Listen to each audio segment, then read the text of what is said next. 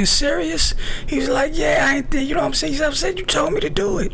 He was like, well, I didn't think you was really gonna do it. Damn, you you a you a killer, man. You a fucking killer.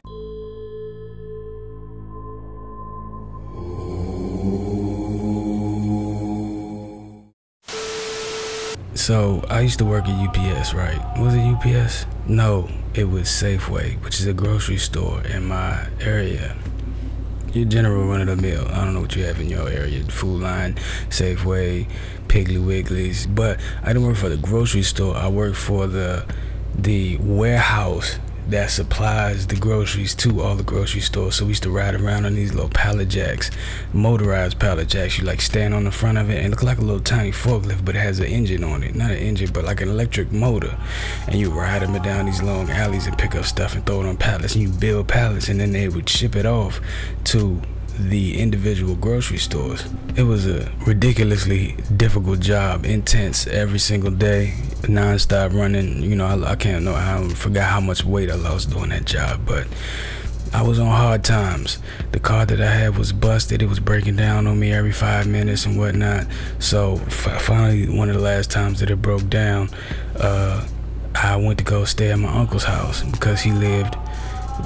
He lived next to. He lived closer to folks that could pick me up easily and I could carpool with them in the city.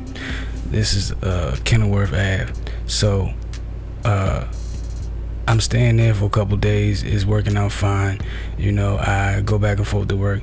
And then all of a sudden I come home from work one day and I sit down and my uncle sits me down at the table and I'm thinking nothing of it. We drinking beers, chilling, you know, laughing and carrying on, whatever, whatever, getting drunk, you know. And then he starts telling me about this uh, big ass uh, 357 that he had in the basement.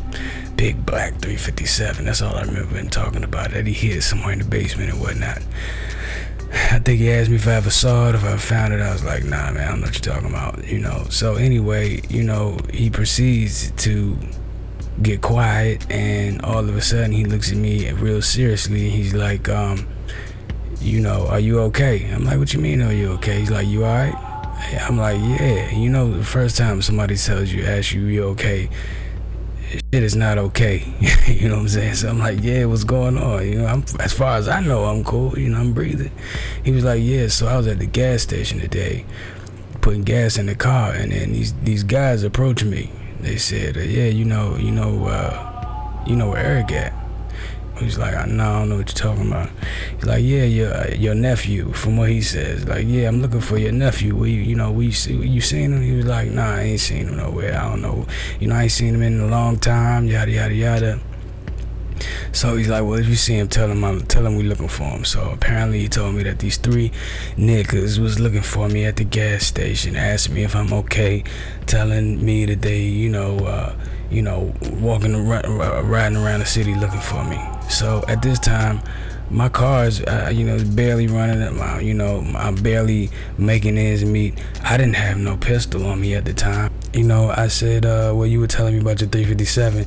You know, let me hold on to that for a minute because I don't know what's about to happen and he tells me, you know, uh, I don't know where that is, and I was asking if you saw it because I hid it in the basement and I haven't seen it in years, whatever, whatever. I was like, well, man, how you gonna tell me about this story? You know what I'm saying? And not give me no opportunity to, you know, to to protect myself.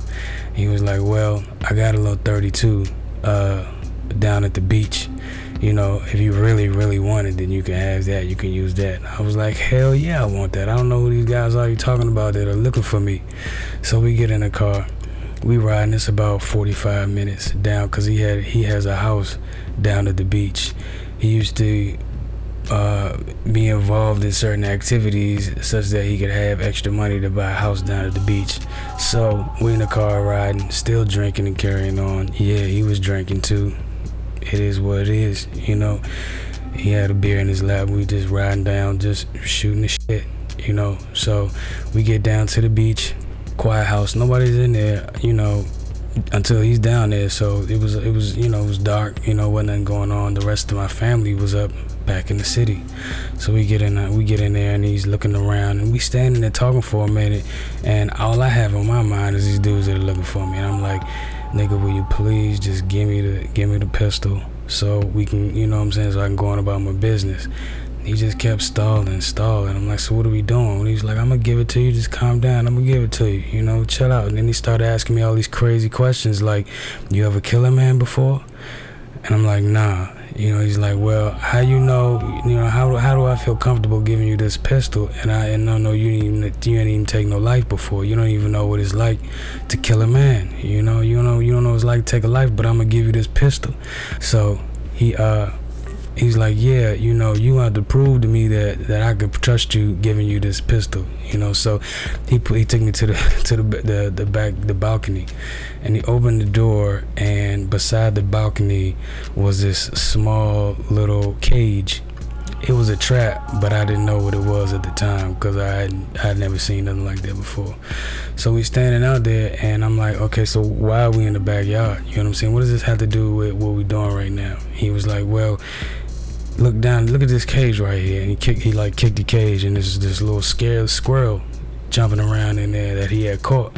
He was like, man, this goddamn squirrel been driving me crazy. You know what I'm saying? Like, okay, I, I, can dig it. You, what you want me to uh take it over there and let him out on the uh, you know what I mean? Let him out over the fence and whatnot. He was like, nah, he's just gonna keep coming in this goddamn fence. He goes in the house. He's like, wait here real quick. He goes in the house and a couple minutes later, you know, you know how you hear like tools and whatnot smack, smacking around, like somebody looking for something in the drawers and, and whatnot. So a couple seconds later, he, he comes out with this big ass screwdriver. Probably had to be like at least a, probably about a foot long. I know y'all seen them huge screwdrivers with a handle on that thing is like that fat. You know what I'm saying? And the the the, the metal part is just like this long, and he just like and he slams the the the the the screwdriver on top of the cage. Squirrel was going crazy at this time. You know, he was like, like you said, you wanted the revolver. We came all the way down here.